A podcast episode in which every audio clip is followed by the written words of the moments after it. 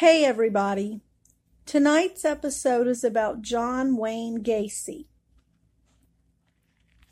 John Wayne Gacy was born at Edgewater Hospital in Chicago, Illinois on March 17, 1942, to John and Marion Gacy. His father was an auto repair machinist and World War I veteran, and his mother was a homemaker. He had an older sister and a younger sister. Gacy was close to his mother and sisters, but had a strained relationship with his father. His father was an alcoholic and was verbally and physically abusive. He belittled his son by calling him dumb and stupid and made him feel inferior to his sisters. His mother tried protecting him from the abuse, which resulted in his father calling him a sissy and telling him that he was a mama's boy who would probably grow up to be queer.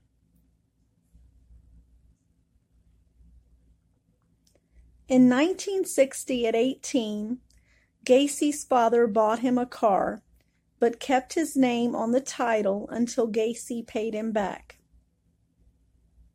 His father, though, held the car over his head as a means to control him. If Gacy didn't do as he was told, his father would take the keys from him. Gacy eventually had a second set of keys made. In response to this, his father took a part off the car and refused to put it back on for three days. Once the part was back on, Gacy left home and drove to Vegas with only a $136 to his name to go stay with a cousin. He eventually returned home. After returning home, he attended business college and met Marlene Myers, who he married in September of 1964. Marlene's father owned three Kentucky Fried Chicken restaurants in Waterloo, Iowa, and they moved from Illinois to Iowa, where Marlene's parents gave them a home and put Gacy in charge of managing the restaurants.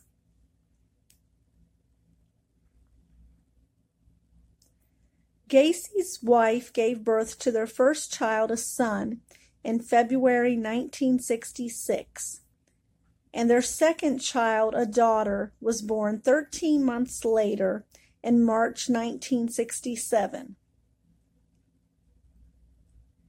During this time, his father privately apologized to him for the way he had treated him. While in Iowa, Gacy became a member of the Jaycees. He and other members were into drugs, pornography, sleeping with prostitutes, and wife swapping.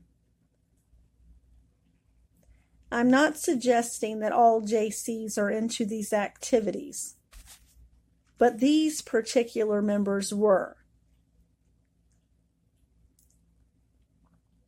In August 1967, Gacy sexually assaulted a son of a Jaycee member.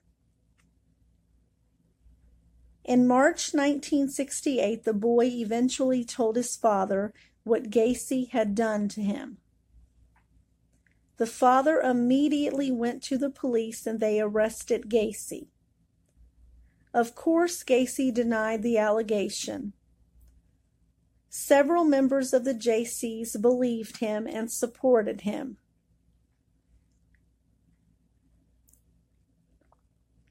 On August 30th, 1968, he paid one of his employees $300 to beat his victim up in order to scare him so he wouldn't testify.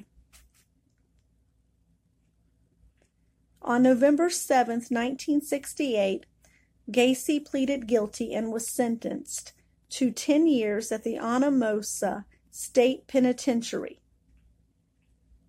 That same day, his wife filed for divorce. He was a model prisoner, and after serving only 18 months of a 10 year sentence, he was released. Upon release, he returned to Chicago. He moved in with his widowed mother and got a job as a short order cook. Eventually, he would start his own construction business. His mother helped him buy a ranch style house.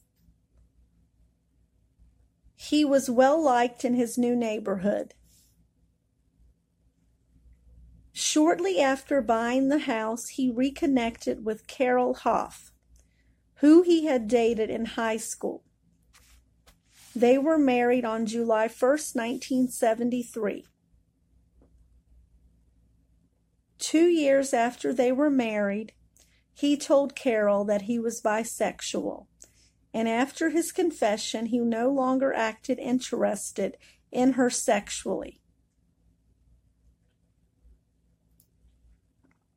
He started staying out all night and returning home the next morning with work related excuses.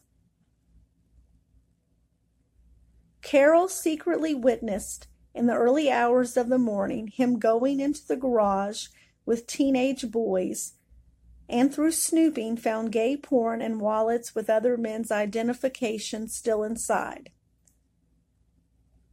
These wallets most likely belonged to his victims. When she finally confronted him, he got angry and told her to mind her business.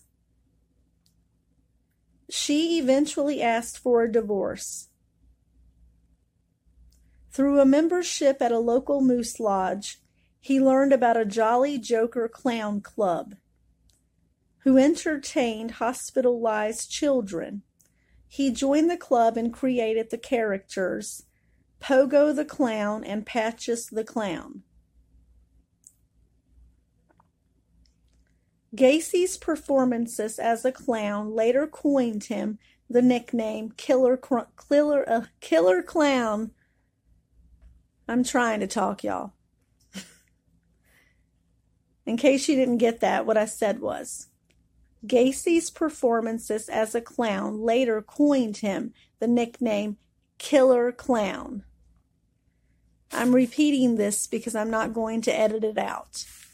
I'm human, I'm not perfect, I make mistakes, everybody makes mistakes.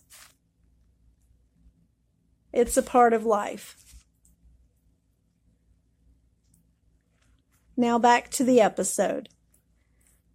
Gacy murdered at least 33 men and boys.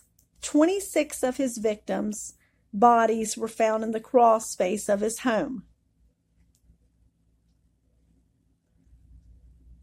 He would bring one of these young guys home, give them alcohol and drugs. He would pull out a pair of handcuffs with the pretense of doing a magic trick.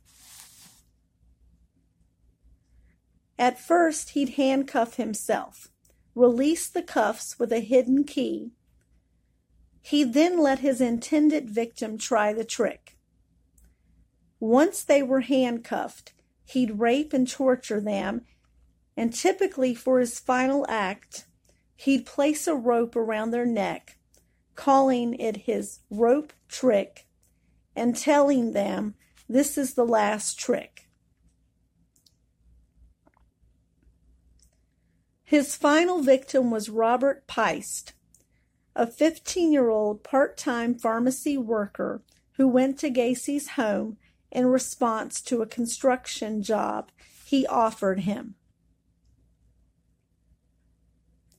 When Robert didn't come home, his parents filed a missing person report. His employer named Gacy as the contractor he had gone to see. The police lieutenant happened to have a son who went to school with Piest. So he decided to further investigate Gacy. Gacy denied any involvement in Piest's disappearance or that he had ever offered him a job. On December 13th, the police got a search warrant for his home. They thought it was a possibility he might have Pice at his home. They found very suspicious items like police badges, a syringe and a hypodermic needle, and handcuffs, several driver's license, and underwear too small to fit Gacy, among other things. At 4:30 p.m. on December 21st, they got a second search warrant. They were going to search for Robert's body in the crawl space. They discovered Gacy had unplugged his sump pump, flooding the crawl space with water. They plugged it back in and waited for the water to drain. Once it drained, an evidence technician crawled into the crawl space and started digging. Within minutes, he found putrefied flesh and a human arm. He shouted to the investigators that they could charge Gacy with murder and added, I think this place is full of kids. Gacy went to trial on February 6, 1980, and was charged with 33 murders. After being sentenced, Gacy was transported to the Menard Correctional Center, where he was on death row for 14 years. In prison, he started painting. Gacy's paintings have been displayed at exhibitions and sold at auctions. On the morning of May 9, 1994, he was taken to Statesville Correctional Center to be executed. For his last meal, he ordered a bucket of KFC, a dozen fried shrimp, french fries, fresh strawberries, and a Diet Coke. His final words were, Kiss my ass. Thanks for listening to tonight's episode.